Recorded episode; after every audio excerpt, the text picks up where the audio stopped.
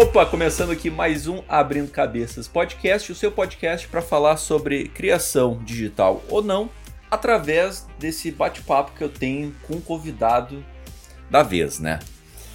E bom, para fechar a dupla de co-host do Cinemol Podcasts, estamos aqui com Alexandre Almeida. E aí, cara, como é que estamos? Tamo bem, pô, tamo bem, tamo aqui é, ansioso aí pra, pra esse fim de semana, né? Esse fim de semana, fim de semana de Oscar aí, que a gente tá gravando. Oh. É o, pra mim é sempre um, uma, uma data legal. Eu sempre espero muito, então, tipo, tamo, tô ansioso. É sim. Cara, eu até vou te perguntar, o que, que tu tá achando do Oscar esse ano?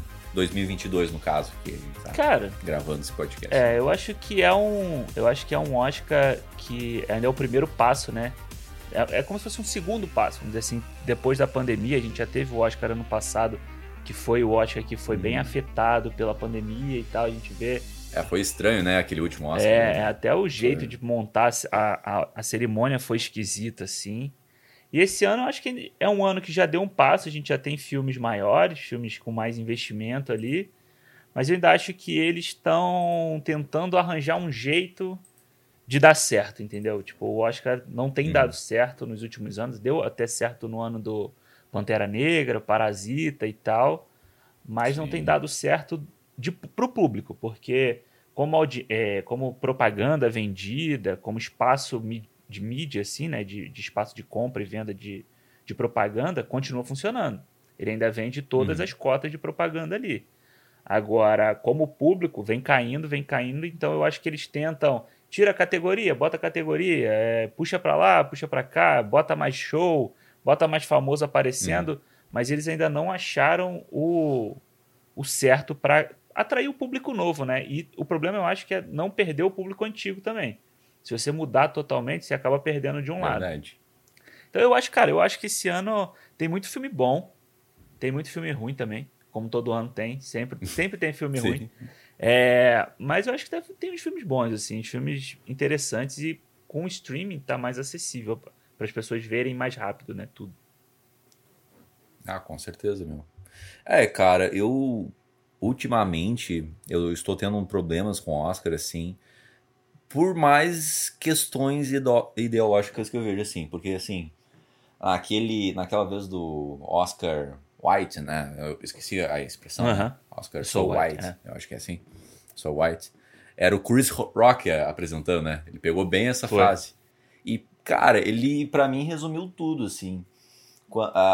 Agora, quando eles viram é, que tava realmente feio pra eles essa questão que tá, não tá representativo o Oscar, só agora eles começaram a movimentar e trazendo filmes de outros países, outras origens, que eu acho, sei lá, ficou meio feio pra eles. Uhum. Isso e acabou até prejudicando o evento, né? É, é, não, eu acho que é, fica feio pra eles, fica feio para pro Globo de Ouro, né? Globo de Ouro, por exemplo, acabou. Tipo, não vai ter mais Globo de Ouro, sabe? Globo de Ouro eu acho que morreu de vez, mas aí por outros problemas, né? Problemas mais de de questão, é, como é que se diz? De, de, de compra de votos, praticamente, né? Uhum.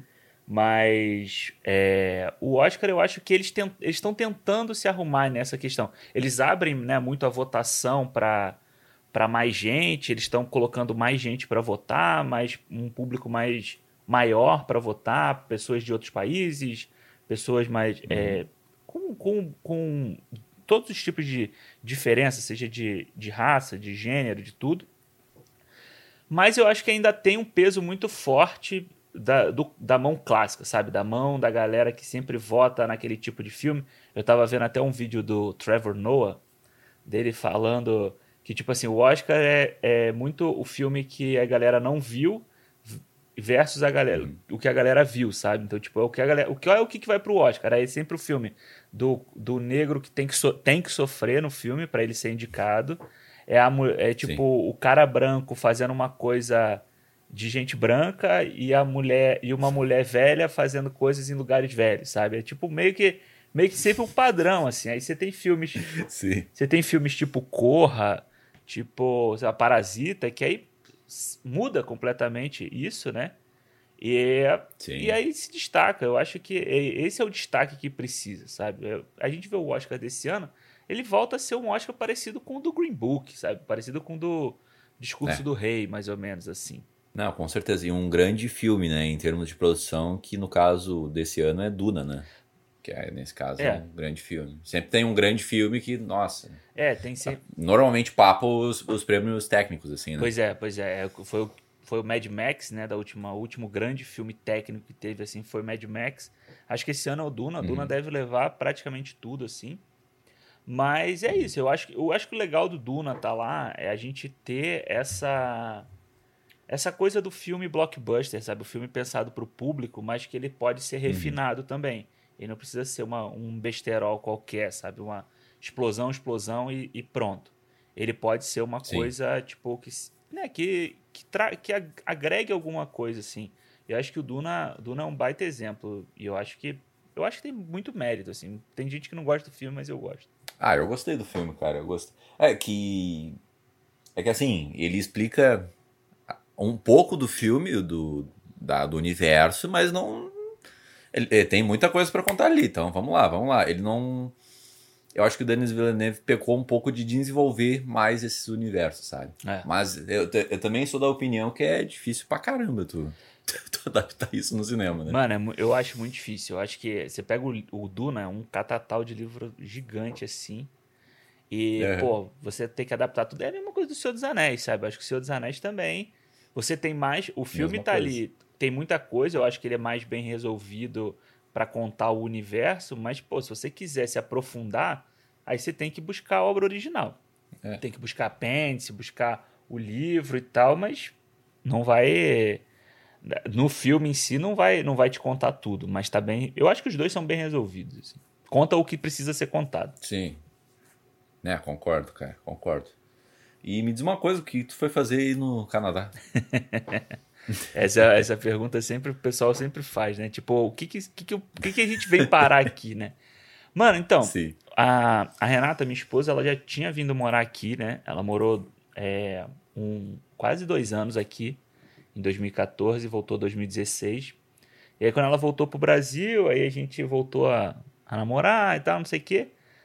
E aí a gente, com plano, a gente, pô, a gente já namorava há um tempão, há mais de, pô, quase, há mais de sete anos quando ela veio pra cá. Então, quando ela voltou, a gente já tinha um plano de continuar junto e tal, e, e ela queria muito voltar para cá.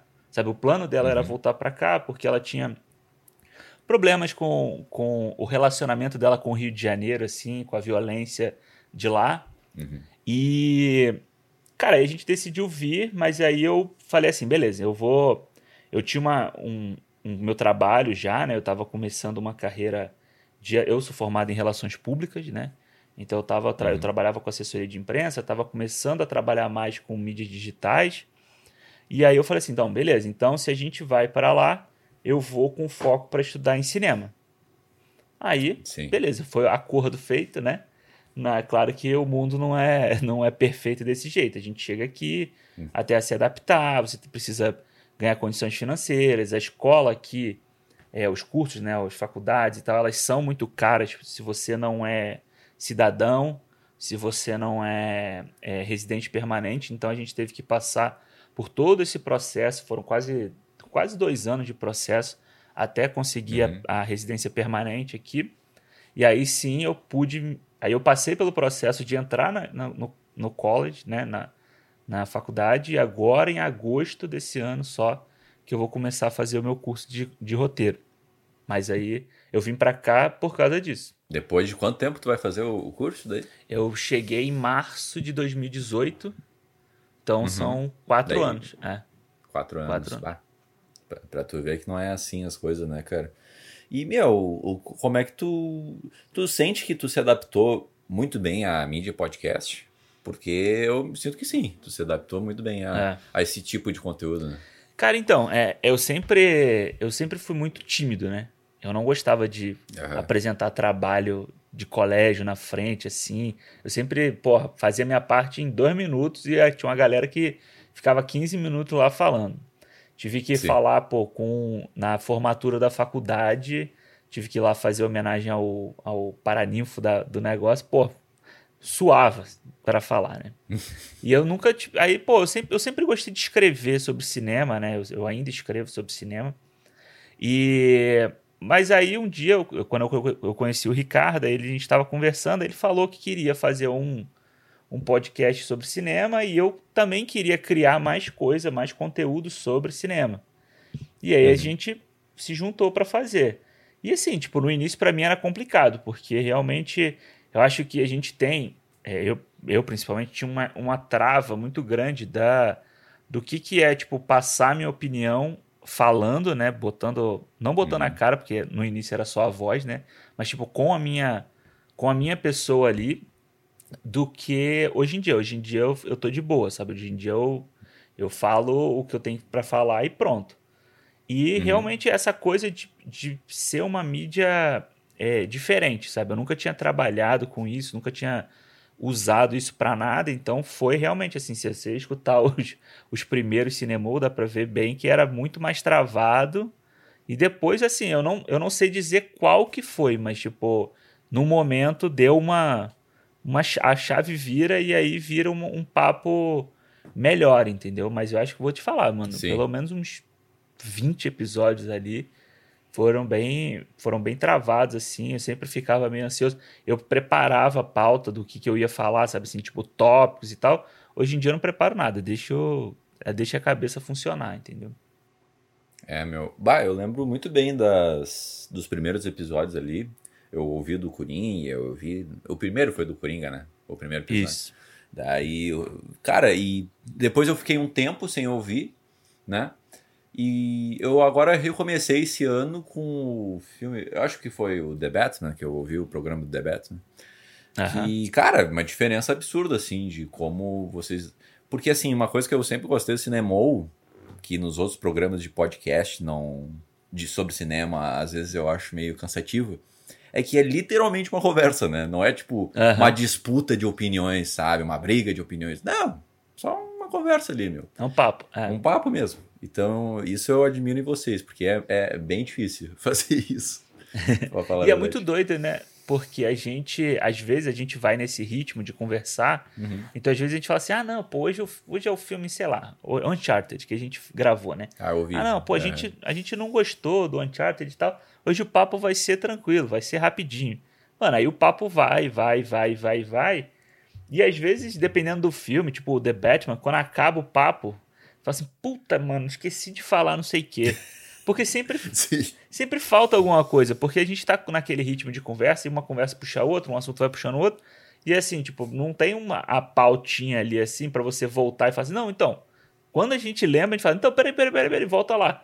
Que aí e vai, mas é, é nesse ritmo, entendeu? Não vai, é, não é pausado assim, vamos te falar agora, né, sobre, sei lá, a história, vamos falar sobre as atuações. Uhum. A gente deixa conversar. Isso foi uma ideia desde o início, assim. Se aproximar um pouco do que o Joe Rogan fazia, faz ainda, né? Mas, tipo, uhum. o que, que esses podcasts aqui de fora eles fazem, que é realmente uma conversa, entendeu? É tipo, Sim. é um bate-papo e por mais que, vamos dizer, sei lá, se, o, se às vezes a, a ideia original é falar sobre, sei lá, ou como um, um diretor atua, se na, é, trabalha, né? Se na hora ali o papo rende para outro lado, vai para esse lado, entendeu? A gente vai uhum no fluxo que a, que a conversa realmente vai, vai, vai gerando. Não, com certeza. Vocês têm uma. Como é que fala? uma conexão assim, uma. É, uma intimidade, né? Vocês são muito amigos uhum. e, e, e conseguem muito bem desenvolver esses assuntos, né? E. E, cara, eu, eu agora tu falou, eu pensei no, no quando eu entrevistei o Ricardo, né? Bah, tinha tantas coisas que eu poderia ter perguntado, ter me desenvolvido melhor ali. E na época eu tava muito nervoso, tipo, putz, porque eu tava no começo de chamar pessoas que eu curto, assim, o conteúdo. E, uhum. e tu fica meio ansioso, putz, e eu consumia muito o Ricardo, né? Daí, quando ele aceitou o convite, eu fiquei pensando, mano, não posso errar, né? É. E quando tem esse cagaço de não posso errar, putz, fudeu, né? É, isso aí é, isso aí é o, é o que mais trava, realmente. Tipo, no início eu é. pensava muito, pô, eu tenho que levar a informação certa, sabe? Eu tenho que é. falar a coisa certinha e tal. Não pode, não pode é, falhar, vai vir alguém para apontar o dedo que tá errado. E, mano, no final das contas, Ah, vai, pode acontecer, pode acontecer, sabe? Mas é, é normal. A, gente falha. Às vezes a gente, pô, tá falando ali, aí você fala, sei lá, ou chama o Scorsese de Spielberg e, e vai. Se ninguém é. percebe, vai, alguém vai perceber, entendeu? Então, é normal. Eu acho que é muito é muito normal e eu acho que isso é uma parada legal para como é que se diz? Para ser bom pra gente, sabe? Pra gente. Uhum. Pra, pra nossa vida própria, fora do, do, do, do podcast, sabe? A gente aprender a, a conversar sobre vários assuntos, a não ter medo de, de expressar sua opinião sobre isso, sobre aquilo. E, pô, a gente, assim, vive um período em que muitas, muitas pessoas estão prontas para apontar qualquer coisa sobre a sua opinião, sabe? Tipo, independente uhum. do que for a sua opinião. Então, isso hoje em dia, para mim, é muito de boa eu chegar na internet e falar assim, pô, eu acho isso, isso, isso, eu acho fulano faz isso tudo errado e isso aqui tá, não tá certo, isso aqui, blá blá blá. E essa é a minha opinião. E, mano, gostou, gostou, não gostou, desculpa, entendeu? Uhum. Não, exatamente. Claro, que... claro que tem que ter, Oi. claro que tem um nível de respeito, né? Tem que ter um nível de ah, consciência, ah, tudo não é sair falando qualquer bosta na internet também. É, é, não, mas tem público para isso também, né? É, também, também tem. tem, tem público para isso, mas eu acho que é muito mais. É, eu acho que também não é falar o que eu, eu porque às vezes falar o que eu penso não é exatamente o certo, né? Exato. Ah, eu tô pensando isso é, e ah, vou falar e, e eras isso, não vai ter consequência. Não, às vezes tu falando isso tem, tem consequências, porque tu nunca viu a reação da outra pessoa de tu falando sobre isso, né? Exato. Então, a gente, eu tava é. até agora de manhã tava tava trocando tweet com o Jurandir lá do do Rapadura, né? Porque uhum. a gente teve aí a morte do, do Taylor Hawkins, né, o baterista do Foo Fighters. E aí um cara veio e Ah, não sabia disso. Não, não tinha visto. É, ele ele faleceu ontem, foi encontrado no, no, no hotel e tal. E aí eu tava vendo é tipo, uma galera fazendo piada, entendeu? Ele, ele, retweet, ele retweetou uma imagem de um cara fazendo uma piada sobre uma parada que tinha acabado de acontecer. E aí a gente tava falando sobre Sim. essa questão de, tipo, qual é o, o nível, sabe? É, é humor, ah, pô, o humor tá acima de tudo, o humor tá aí para para quebrar é, os paradigmas então mas tem existe um, um, um limite entendeu existe uhum. uma coisa existe uma, um problema de você chegar e desrespeitar é, família, de você desrespeitar o fã. Mano, eu sou eu como fã, eu ontem me senti muito mal, entendeu? Eu nunca tinha me sentido desse jeito. E eu, porque eu sou eu, mas eu nunca tinha me colocado no lugar do fã, sabe? Ne, desse ponto. E, e, ontem me fez mal, foi uma parada que me fez mal, foi uma parada que é, eu fui dormir cedo pensando nisso e tal. E é, aí tem outras outras coisas, outros gatilhos que a gente tem de morar longe de família, morar longe das pessoas que a gente gosta e tal. Isso tudo junta junta isso, sabe? Mas aí você vê uma pessoa faz uma piada, ele acha que tá de boa, que ele acha que não tem problema ele falar, mas ele tá realmente fazendo mal a várias outras pessoas, entendeu? É, e às vezes a pessoa nem vai ver aquele comentário, né? Tipo assim, porque eu eu convivendo com outras pessoas, eu já vi gente fazendo piada com a história da Ucrânia e Rússia, sabe? Aham. Uhum. E isso para mim, nossa, é um negócio absurdo, assim, né? sabe? É. E é muito falta de conexão e falta de empatia com o que tá acontecendo, né, meu? Porque assim, ah, sei lá, tem limite mesmo, tem limite as piadas.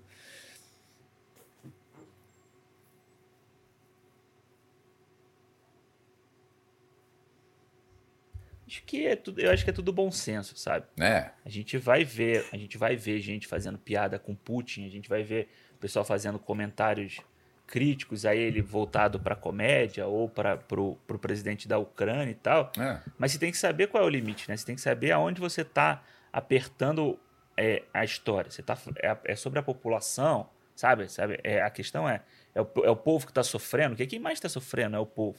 Você está fazendo piada, você está ridicularizando aquilo, ou você está fazendo piada com a política que está sendo feita em é. cima dessa história, sabe? Então eu acho que é sempre um é sempre um cuidado que você tem que ter. É por isso que eu acho que tem muito, tem muito cara que faz humor é, aí, tipo, o próprio Trevor Noah, o próprio. O, o cara lá do. Cara, esqueci o nome dele.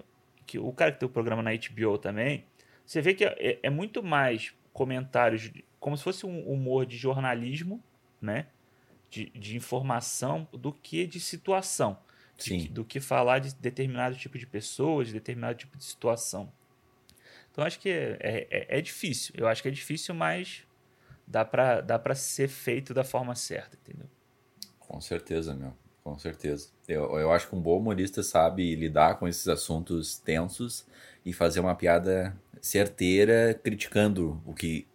No caso da, da Rússia e Ucrânia, né? Criticando o que Não. está sendo feito. Porque piada por piada sobre esses assuntos mais delicados, não, não, não vai gerar a nada, assim, né? Só é. por fazer piada. Pois é, nem tem o porquê fazer, né? Não é uma é. situação tão merda que não precisa nem. Não tem nem o que fazer piada ali. Exatamente. E, meu, porque, cara, co quando começou esse teu interesse por cinema especificamente aí? Vamos lá. Cara, então, vamos lá. Eu tô até usando a minha camisa do, do Jurassic Park aqui. Ó. Porque eu acho que. É engraçado, porque eu sempre assisti muito filme, né? Uhum. Eu sempre fui uma criança de ficar mais em casa. Eu não, nunca fui de jogar videogame, essas coisas, mas eu gostava de assistir filme. É, e aí depois, quando eu fui crescendo, pô, eu tinha, na época tinha locadora. Né? A galera hoje em dia não é da locadora mais, mas na época tinha muita locadora.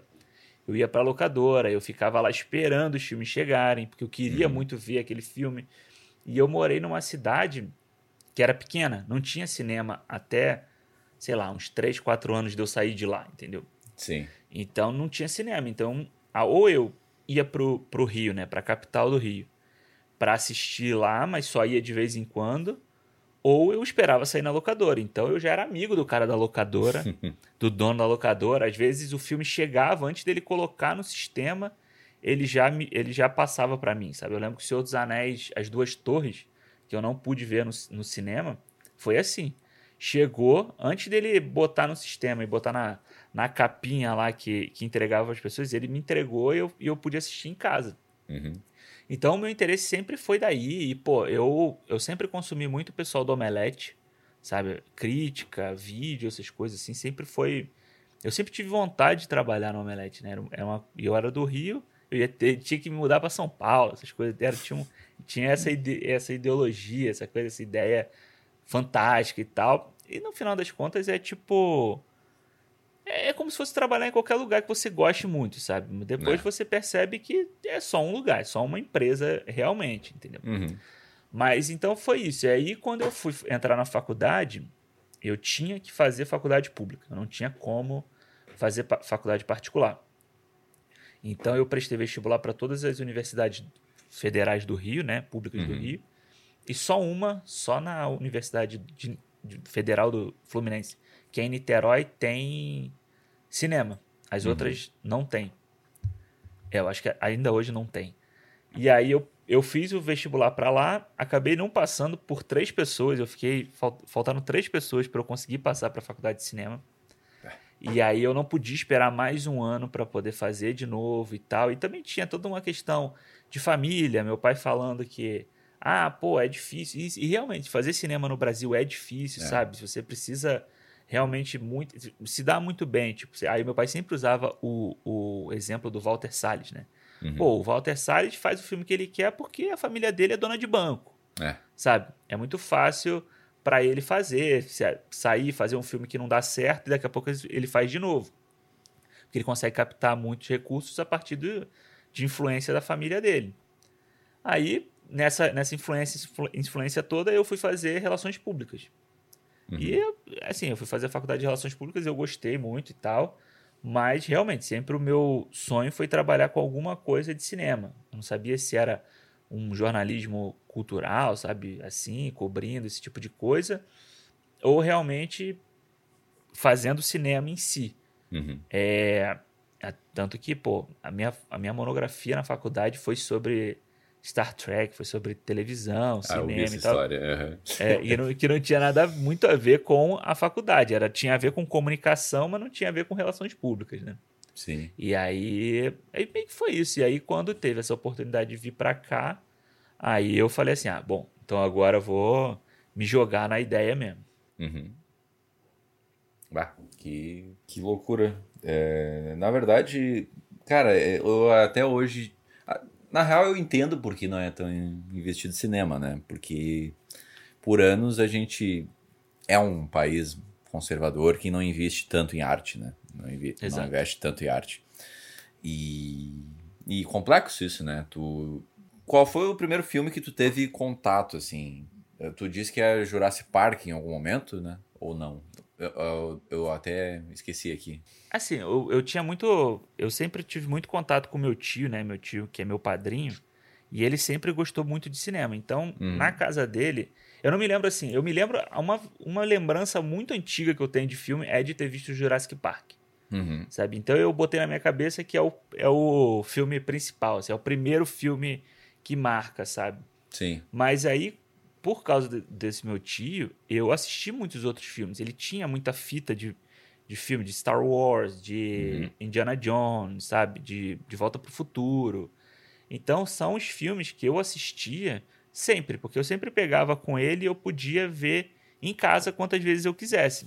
Uhum. Claro, cuidado para não estragar a fita dos outros, porque isso é uma coisa que eu peguei com ele. Se eu empresto alguma coisa minha, tem que ter cuidado, sabe? É, é, é o meu filme é, é tipo quase uma, a minha coleção de filmes que eu tenho é tipo um tesouro, assim.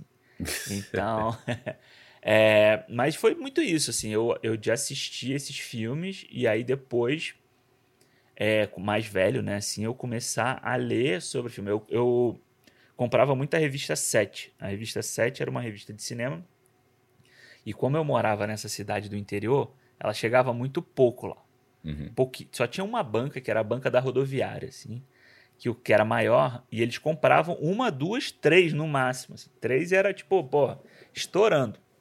E aí todo mês eu ia lá, início de mês eu corria lá para tentar pegar uma e ler. Tipo, aí eu lia as críticas, aí lia as matérias de como entrevista com os atores e tal. Então isso foi crescendo, sabe, na minha, na minha cabeça, assim. Então, eu me lembro, mas eu acho que é basicamente isso, assim, sabe? O Jurassic Park é o primeiro filme que eu me lembro. O Spielberg é o meu diretor favorito, porque eu já assisti, acho que. Acho que eu assisti todos os filmes dele.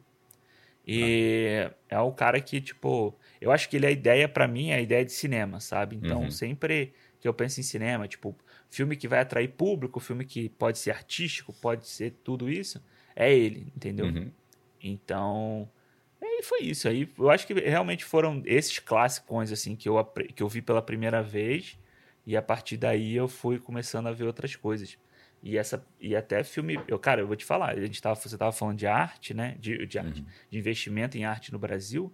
Filme nacional era um tipo de filme que eu não via quando era moleque, sabe? É. A gente não tinha esse incentivo a ver. A gente vai ver quando é maior só. Você uhum. vai ver, tipo, quando o Cidade de Deus estourou, ele, pô, muita gente passou a assistir mais filme nacional a partir dele, entendeu? Sim. Então, o. Mas acho que é meio que isso, assim. Acho que a base, se eu pudesse colocar uma base de filmes que eu assisti primeiro, foram Jurassic Park, os três Star Wars, os primeiros, né? Uhum. Indiana Jones e, e, De Volta para o Futuro. Oh, classicaços do cinema. Só. Uh, só isso. E, cara, hoje o que tu tem vontade de fazer no, em um filme, assim, uma produção? O que tu mais sente vontade em produzir no, no é. cinema, assim, numa produção cinematográfica? Cara, então, eu atualmente uma das, um dos caras que eu mais curto ver as coisas deles é o Jordan Peele, né? É. Jordan Peele, que é o diretor do Corra, do Nós, e agora vai lançar o, o novo, que eu não sei como é que é o nome dele aí no Brasil, mas aqui chama Nope. Ah, eu esqueci do nome do Brasil também. É, ele, eu acho que é, hoje em dia, eu, quando eu fiz agora o processo seletivo para entrar na, na Film School, né? Uhum. Eu tive que preparar um material, tive que escrever um tipo de material, tipo, pelo menos uma ideia de roteiro para para mostrar para eles que você não tá querendo entrar lá de hobby, entendeu? Ah, você tá sim. querendo entrar para fazer a parada. Uhum.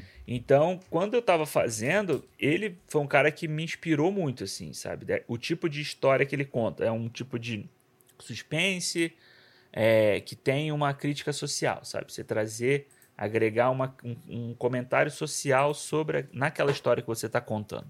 Uhum. Então, a princípio, assim, de cara, isso seria uma coisa que eu queria fazer, sabe? Esse tipo de produção. é, de trazer essa ideia que a gente tem, sabe? Esse, esse sentimento que a gente tem de vir de fora e morar num lugar novo, de trazer essa coisa do imigrante, sabe? De você uhum. ser um peixe fora d'água. De realmente, assim, o Canadá é um país ótimo, mas existe gente que olha torto pro imigrante que está aqui fazendo um monte de trabalho que ele não quer fazer, entendeu? Uhum. Então, eu acho que assim que eu sentei para escrever esse negócio, foi uma, isso foi a primeira ideia que veio na minha cabeça. E eu acho que todo todo material que eu, eu quero muito escrever sobre cinema, sabe? Eu acho, ou sobre cinema, não, escrever roteiros para cinema, escrever uhum. sobre cinema também, mas escrever roteiros para cinema, TV e tal. Eu não me vejo como diretor, sabe? Essa pessoa que uhum. tem que dirigir. Eu acho que e produtor é um papel muito difícil também. Eu acho que esse aí só estando lá dentro, tendo experiência para você saber que você pode fazer aquilo. Então, mas todas as histórias que eu penso atualmente, todas elas têm, por mais que ela seja, ela pode ser suspense, pode ser terror, pode ser drama. E é engraçado falar de terror porque eu não gosto muito de filme de terror, mas praticamente todas as ideias que eu tive nos últimos anos foram voltadas para esse lado. Talvez seja por tudo que a gente está passando aí. Uhum. É, mas todas elas com um, uma parte social, um comentário social, sabe? Eu acho que os últimos filmes que a gente tem visto esse ano, todos os melhores filmes, eles têm esse lado. Então, eu acho que é por aí que eu, que eu gostaria de ir, entendeu? É, tu quer falar sobre esses temas ou tu sente que chama mais a atenção das pessoas falar sobre esse tema hoje em dia? Como é que é isso?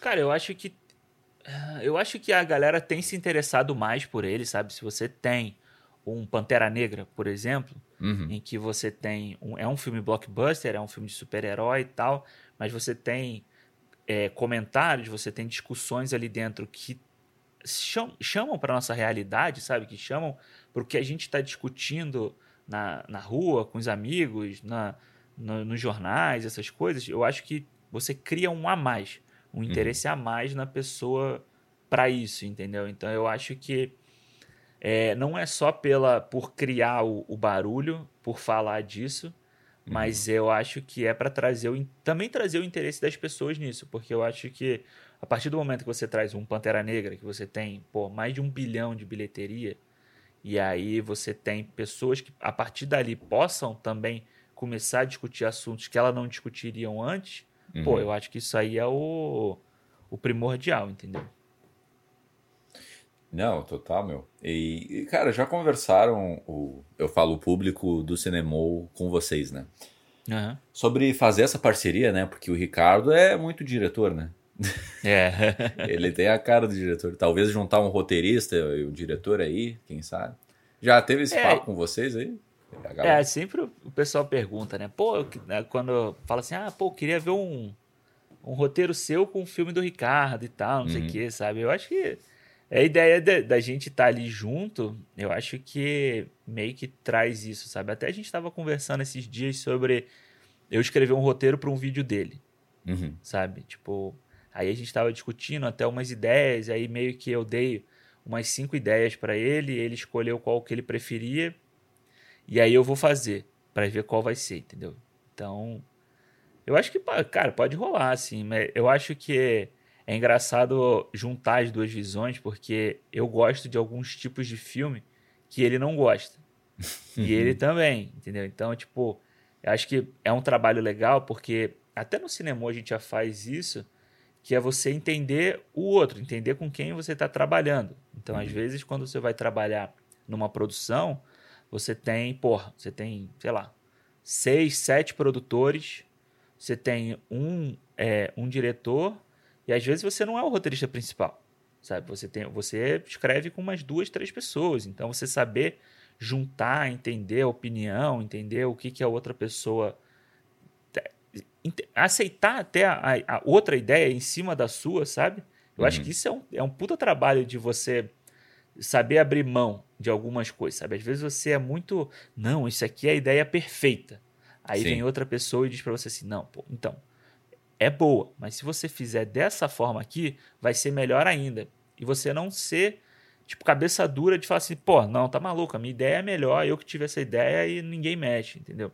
Uhum. Então, Mas seria legal, eu acho que seria uma, uma ideia legal. A gente vai. Vamos ver se a gente consegue fazer esse roteiro pro vídeo dele aí.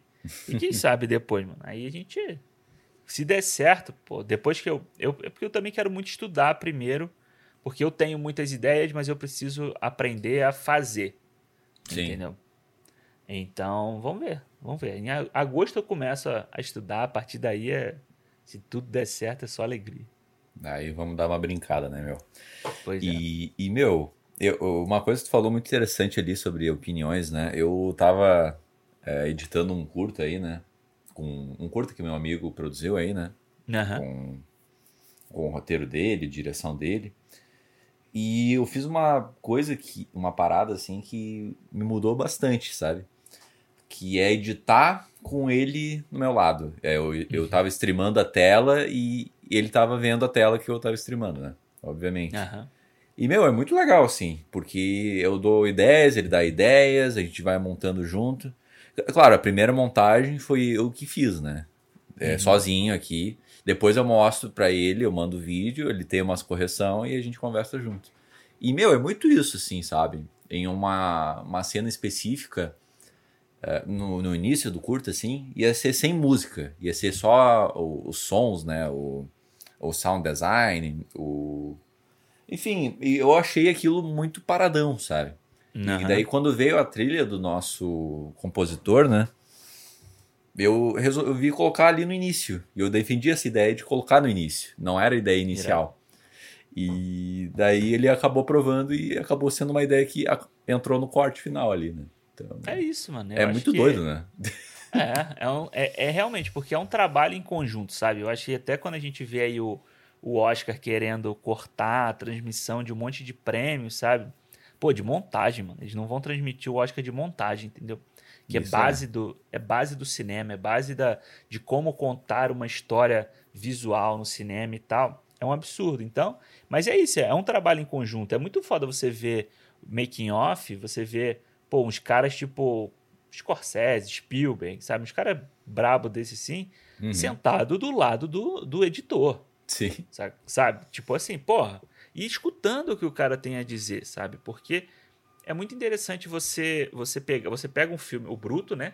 Aí você uhum. edita, você edita uma versão bruta e a partir dali você começa a ter outras ideias. Sim. Entendeu? Tipo, então eu acho, eu acho muito maneiro isso. E eu acho que sempre tem que ser um trabalho de troca. Eu acho que é sempre um trabalho de, pô, isso aqui, isso aqui, isso aqui. Ninguém funciona é, sozinho, sabe? Uma Não. pessoa que escreve há 50 anos, ele ainda precisa de um revisor. Ele ainda precisa de um editor, ele ainda precisa, a pessoa vai precisar, mano. A gente precisa. Nossa cabeça não consegue funcionar fazendo todos ao mesmo tempo. Pô, você uhum. falou, você estava você tava editando, o cara dirigiu e tem o trabalho do compositor também junto, uhum, sabe? É. E aí o mesmo, a mesma coisa do tipo assim, pô, será que, pô, essa música aqui tá maneira, mas, pô, vamos dar um toque, tipo, de levantar uma nota, levantar mais um uhum. pouco aqui para ela encaixar perfeitamente no que está sendo feito aqui, entendeu? Então, não é... Eu acho, eu acho que essa é uma, é uma coisa que eu realmente queria. Até eu estava conversando com a minha chefe que hoje em dia eu não trabalho com nada do que eu, que eu me formei com nada. Eu trabalho no escritório aqui só para ganhar dinheiro. E aí ela tá, ela, minha chefe sabe que eu vou sair em, breve para fazer o que eu quero. E é. ela falou para mim, ela falou: "Cara, eu acho que a melhor coisa dessa experiência para você vai ser essa troca de conhecimento. Sabe? É você conversar, você pegar outras ideias. Porque é muito fácil, pô, eu achar, eu ficar aqui no meu mundo e eu achar que, sei lá, que Jurassic Park é o melhor filme do mundo. Uhum. Sabe? E aí, pô, quando você vai conversar com, com mais gente, que é a mesma coisa que acontece no cinema, sabe? Você começa a entender outras coisas. Você pode pegar uma coisinha ali, uma coisinha aqui, que não é o perfeito da sua cabeça. Você passa a entender outros pontos de vista, outros, outros lados. E eu acho que na criação de conteúdo é muito isso. Uhum. Eu aprendi muito de, conversando com outras pessoas quando eu comecei a criar coisa para rede social também. Sabe? Tipo, conteúdo para rede social quando eu trabalhava no Brasil. Então, a gente tem sempre que escutar alguém. A gente é. não adianta a gente ficar de ouvido tapado. A gente escuta alguém do lado que vai, com certeza, vai melhorar. Que se não melhora um todo, melhora pelo menos um pouco alguma coisa. Com certeza, meu. E assim, tu não, tu na maioria das vezes também tu pode não Não sei se na maioria das vezes, na real, mas uh, algumas vezes tu não vai concordar com a opinião do outro, né? Sim, totalmente. E uma coisa que tu. que assim. que eu fiquei pensando enquanto eu editava o curta é que tu lê o roteiro primeiro, né? Uhum. E de primeira eu não entendi o roteiro, sabe? O que ele quis transmitir ali, eu não entendi. Mas quando eu fui montando, quando eu fui vendo, é. eu, eu cometi um erro de montagem sim absurdo. Porque eu não entendi aquela parte. Enfim, não vou dar spoiler do curta, né? Uhum. Mas aquela parte da revelação, sabe? Eu sim, não montei sim. parecendo que fosse uma revelação. Eu montei só o que estava é, organizado uma... nos takes, né? Uhum. Não pareceu realmente uma revelação, entendeu? E, e depois, e conforme eu fui montando, corrigindo, eu fui entendendo o que, que realmente era a história, né? Eu acho isso muito louco, cara. Muito louco. Porque assim, tu. É cinema isso, né? Tu. Todo esse processo, né? Fazer o roteiro e gravar cenas e montar aquelas cenas para que faça sentido no final é, é muito doido, né? É muito doido. Não, e, e é muito doido a gente pensar que várias produções, tipo, sei lá, essas produções maiores, né? De ação e tal, eles sempre começam pelas cenas de ação ou pelas cenas maiores. Então, muitas hum. vezes os filmes são filmados primeiro o final. Sabe? Então, tipo, porra, aí você começa. Você Imagina pro ator, você já tem que entrar no personagem no final, quando a história tá se concluindo, e depois é. você volta para filmar o início, sabe? Então é por isso que você vê pô, o filmes tipo Velozes e Furiosos 7, né? Que foi quando o Paul Walker faleceu. Uhum. Você tem muita imagem dele mais pro final do filme, nas cenas de ação mais pro final, do que na história do início. No início eles têm que dar um, eles tiveram que dar o jeito de colocar ele na história ali, porque quando você tem imagem, é, cenas fechadas, cenas de estúdio, o cara só faz depois, que é mais fácil, entendeu? O, o pesado que vai levar mais tempo tem que fazer no início. Então isso é uma loucura. Imagina o trabalho é. da galera que tem que organizar isso, eu acho sinistro, assim. Tipo, a galera que tem que organizar, tipo, pô, tem que, sei lá, não sei quanto da cena tal. Aí o cara tem que organizar, puta, isso aqui vai estar tá mais pro final, isso aqui tá aqui, isso aqui é pra depois, quando chega na, na edição, o cara já ter tudo organizado ali, mano, é uma loucura. Eu fiz um curso aqui que falava um pouco sobre isso, uhum. sabe, de você já preparar, você juntar Tipo, uma cena tem três câmeras, aí você tem que juntar, tipo, as três com áudio, e aí, às vezes, um, uma das câmeras ficou ruim, o áudio daquela captação ficou uma bosta, você tem que tirar aquela ali para deixar preparado. Porra, é, é, é muito doido. É, a gente só percebe, a gente só entende isso, a gente só entende, na verdade, aquele monte de nome que passa depois do filme, depois uhum. você passa a entender o processo. Você vê que realmente mano, precisa daquele monte de gente ali para fazer as coisas, entendeu? Com certeza, cara. É, com certeza. Cara, tu falou som. Som é um negócio importantíssimo, né, meu? É importantíssimo o uhum. som. Tanto que é uma produção, uma coisa que o professor falou que é muito óbvio, mas é real, né? É áudio visual. O áudio Exatamente. vem primeiro do que o visual, entendeu? E, meu, sync, gravar o Foley sincando o som. Uma coisa que eu acho muito louco, assim, que eu sempre esqueço, é que o ator tem que fazer de novo aquela, aquela cena, uhum. Só que gravando só o som, só a dublagem, né? A, uhum. Enfim, eu esqueci o nome mais técnico disso, né? Se redublando, né? E é muito maluco, né? Porque eu vi a primeira cena e ele passou uma emoção, às vezes, maior do que ele ter gravado no ambiente fechado, é. mais tranquilinho. Então, cara, é, esse produzir, editar esse curta, né, montar esse curta foi uma, uma coisa muito transformadora, assim, muito, muito louco, assim, muito louco. É muito louco, e tem uns filmes que você vê, tipo, quando a pessoa tá de costas, você consegue perceber que, que tá diferente, sabe, uhum. a pessoa tá de, de costas e ela tá falando, tem alguns filmes que você consegue perceber que, tipo, foi dublado ali por cima, sabe, foi, foi inserido ali de uma coisa, de uma forma, tipo, é, artificial, vamos dizer assim. E, pô, é. quando eu fiz esse curso, uma parada que eu achava muito foda, quando eu fiz, eu fiz um curso de produção e edição aqui também, né? E aí, quando uma parada que eu achava muito foda antes era a, claquete, sabe? Aquela, aquela coisa do, de você marcar ali. Eu falava assim, tá, beleza. Tipo, como, como leigo, eu falava assim, mano, e aí? Quando uhum. eu precisei fazer na prática, de sincar as coisas e tal. Aí você, é outro mundo. Pô, o cara que carrega aquele negócio ali, ele, pô, ele tem o a faca e o queijo na mão para tudo dar certo, entendeu? Se ele fizer errado aquilo ali, danou-se a, a, a, o trabalho da edição. Aí se vai ser uma, uma, Tanto que eu tive que fazer um trabalho na, no curso que era como se tivessem erros, como se tivesse acontecido errado, sabe? Então, era realmente o professor mostrar pra gente a dificuldade que torna você juntar, você se encar tudo se aquilo ali não funcionar direitinho, assim. Isso foi, isso foi muito doido, assim. Foi uma aula que eu fiquei assim, caralho, pode crer. Pô, que foda essa aula aí. De verdade. É, ah, muito foi muito massa. maneiro. Bom, você tava falando de som, mais uma categoria ah. que foi cortada do Oscar, né? Cortada não, né? Que foi. Não vai ser exibida, né? Ah, é difícil defender o Oscar, né? Difícil. Difícil. Eu tento, difícil. eu vou te falar, eu tento, mano. Eu ah. tento defender, mas é difícil. Eu não tento mais, cara. Bah. Eu, eu lembrei agora, tu falou do som, dublagem, eu lembrei do Pedro Pascoal no The Boba Fett, né, meu? O, não é ah, é The Boba Fett, é The Book of Boba Fett. Isso. O isso. livro de Boba Fett. E, meu, nem ferrando que ele foi gravando aquelas cenas ali. Nem ferrando. É, o próprio Mandalorian, pô. Várias, várias cenas, vários episódios do Mandalorian, ele nem apareceu lá. Ele só apareceu praticamente depois quando ele teve que tirar o capacete. Muito louco parar a pensar nesse detalhe. Eu, eu tipo assim, uma coisa que eu quero até perguntar para ti. Hum.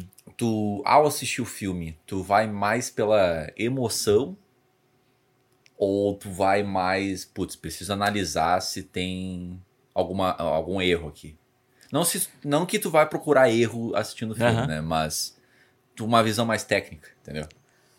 Então, eu. Quando a gente começou a fazer o cinema, eu, eu. Teve uma época que eu, eu tava me perdendo assistindo os filmes, porque eu tava começando a assistir o filme dessa forma, entendeu? Uhum. De tentar analisar tecnicamente e tal. Mas aí eu falei assim, mano, eu vou começar, eu vou voltar a assistir os filmes como eu assisti antes. É impossível. Depois que uma vez que você passa a tentar analisar o filme, é impossível você ver o filme sem ao mesmo tempo tentar analisar ele, sabe? Uhum. Então, o que eu tento fazer ao máximo é deixar o filme acontecer, tipo, me envolver ali na parada, ou não, né? Às vezes, pô, tem filme que você não consegue se envolver mesmo.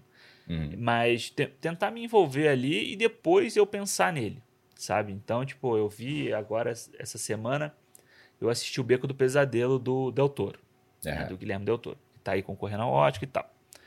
Pô, eu tava vendo, assistindo o filme e eu tava envolvido no, no filme, na história do filme. Quando vai chegando mais pro final, não sei se você viu o filme, mas quando tá, vai chegando não mais vi, pro final, vi. Tem todo a, o suspense ali. Então eu tava meio que, sabe, na ponta do sofá, assim, pra, pô, o que que tá acontecendo e tal, não sei o quê. Aí beleza, aí o filme acabou, aí eu tava assistindo sozinho aqui, aí eu fiquei ali no sofá ainda esperando um tempo, pensando no filme. E aí eu começo a pensar mais na parte crítica ao filme, sabe? Aí eu começo a pensar mais, pô, beleza, eu, eu me envolvi, mas é por quê? Pô, o filme é muito bonito, sabe? A direção de arte é muito bonita, todas as cenas são lindas. Uhum. Pô, mas o roteiro é mais frágil. Será que isso está tapando um buraco, entendeu? Então, eu tento deixar o, a, o pensamento crítico, vamos dizer assim, tipo, a análise crítica para depois, para depois de ver o filme. Então é muito difícil quando acaba o filme. Às vezes eu vou assistir o filme com o Ricardo, aí ele acaba o filme e fala: E aí? Eu falo: uhum. É bom, gostei. Aí no, no, dia seguinte, quando a gente vai gravar o cinema, ele fala assim: Pô, mas tu não tinha gostado muito do filme. Eu falei: É, não, mas na hora eu não gostei tanto, mas agora eu já, pensando é. nisso, nisso e nisso, eu já acho melhor, entendeu? Ele faz isso toda hora. Acontece isso toda hora, na real, né? Tipo, putz, tu tinha falado isso antes, daí tu é. tá em outra vibe ali na gravação, né? Pois é, mas é total isso. Eu, eu uso muito o Letterbox, né, pra marcar os filmes que eu vejo. Esse ano eu tô tentando escrever sobre todos os filmes que eu vejo lá. Uhum. E eu deixei pra, pra não dar a nota assim que eu vejo o filme, sabe? Uhum. Tanto que o Beco do Pesadelo, eu, eu falei assim, eu fiquei pensando, aí quando acabou eu fui lá dei a nota. Botei lá a, as estrelinhas. Aí depois, no dia seguinte, quando eu escrevi sobre o filme, eu falei assim, pô, dá pra tirar, dá pra tirar um pouquinho aqui, sabe? Uhum. Pensando bem, dá pra tirar um pouquinho aqui. E aí fui, pff, baixei um pouco a nota, porque eu acho que o cinema, eu sempre, eu quando eu escrevi sobre esse filme, eu acho que o, a grande ideia do cinema é colocar a gente dentro da tela, né? De, de a gente, por isso que é uma sala escura, uma tela uhum. muito brilhante, tem todo um lado psicológico, toda, todo um lado desse para do porquê o cinema ser daquela forma.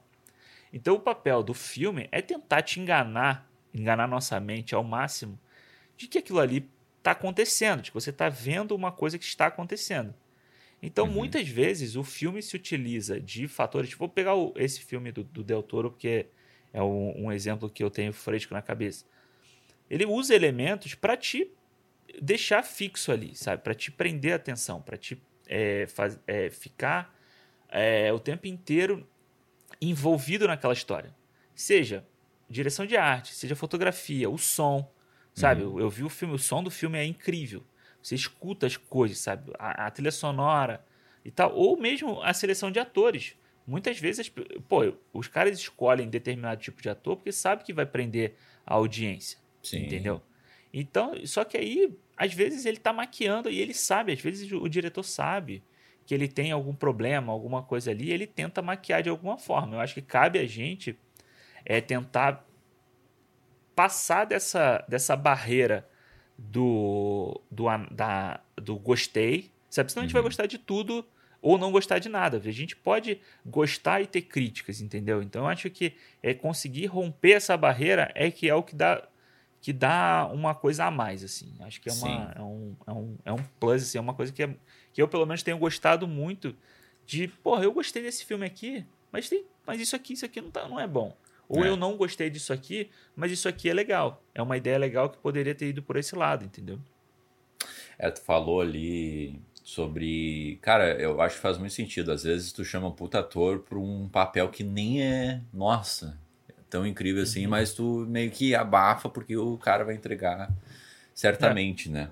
E, cara, deixa eu te perguntar uma coisa aí. Como é que tu faz com o Homem-Aranha No Way, Way Home. Que, cara, é pura emoção aquele filme, né? Tipo assim, é. aparece os três Homem-Aranha. Tu não tem como não. Tipo assim, pra quem gosta, né? Óbvio, né?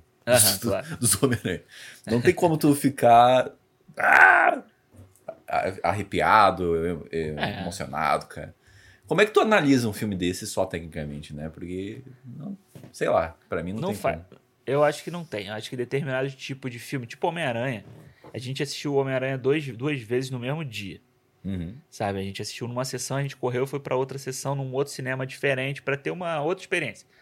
E aí, cara, os dois cinemas reagiram de forma parecida, sabe? O povo gritando, o povo aplaudindo e tal. Então, quando uhum. eu revi o Homem-Aranha em casa agora, quando o, o outro, um dos, quando, sei lá, aquela cena que aparece o Andrew Garfield pela primeira vez, mano, é impressionante como o grito da galera, os aplausos fizeram falta quando eu assisti em casa. É. Sabe? Essa experiência que a gente tem lá, você não tem em um momento nenhum. Então você tem. Momento nenhum, não. Tipo, você não tem momento depois de uhum. assistindo em casa, sozinho e tal. Então, eu acho que. É, realmente, eu acho que a emoção, por um lado, ela engana muita gente. Sabe? Ela, a emoção de você ter os três ali, ela pode enganar do, do tipo ser fraco ou ter defeitos, e aí você tá tão empolgado que você não consegue ver isso. Isso Sim. só vai acontecer se você rever, se você for assistir de novo. Pô, eu, uhum. eu revendo aqui em casa com 4K e tal, pô, os efeitos especiais do filme eu acho muito ruins, sabe? Mas, não, mano, não, se, não consegui não, reparar nisso ainda. Estou impactado ainda com, com o filme. É, então, mas eu falei, foi até eu falei isso, falei, cara, se, se você quiser ficar, dá pra gente ficar. Mas me, me gerou é... um negocinho quando tu falou ali no Twitter isso. Me gerou um negocinho, é. tipo, hum, será que não é tão bom?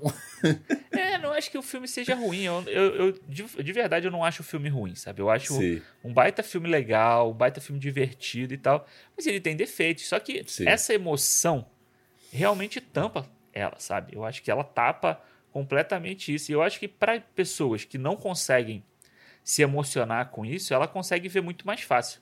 Ela uhum. consegue enxergar muito mais fácil. Mas aí eu acho que é aquela coisa. Vale assistir um filme como Homem-Aranha sem a parte da emoção, sem a parte do, da, da interação do público com aquilo ali? O filme foi feito para isso, entendeu? Uhum. O filme, você consegue perceber que o filme ele vem numa cadência e aí ele, tipo, para pra te, para te mostrar aquele negócio ali. Sabe? Ele, você, ele vem todo num ritmo, tá, tá, tá, tá, e aí acontece, sem dar spoiler, acontece o, o que acontece lá com Peter Parker, te Tia May e tal. Uhum. E aí, tipo, o filme, ele vira pra uma cena em que ele vai te entregar essa emoção. Sim. E depois ele vai te entregar hum, de novo, maior. Entendeu? Então ele já é feito para pensar isso. A gente sacaneia pensando com, falando com a usando a fala do Scorsese do, do parque de diversão, Aham. mas é meio que, mas é isso, mano. Você é feito para te causar essa emoção, para te causar um efeito que, sei lá, porra, uma montanha russa te causa, entendeu? De você não estar esperando um negócio e daqui a pouco vem e você grita. É, é praticamente a mesma coisa. Agora, eu acho que eu- nem todo filme vai funcionar dessa forma. Entendeu? É. Mas não tem como. Eu acho que não tem como você analisar o Homem-Aranha sem a parte é, da emoção como um fator principal do filme, sabe? Sem a Uhum. emoção, eu acho que o filme perde boa parte da, da graça dele, Uhum. entendeu? Total, meu, total. É, é, no caso, cara, no momento que apareceu o Demolidor, porque eu sabia que ia aparecer, né? Eu, eu, Uhum. eu tava pressentindo que ele ia aparecer em algum momento. Tinha muita cena de deles sendo eles sendo interrogados assim, né, lá Isso, com o Ned, com a Zendaya, né, a, a MJ.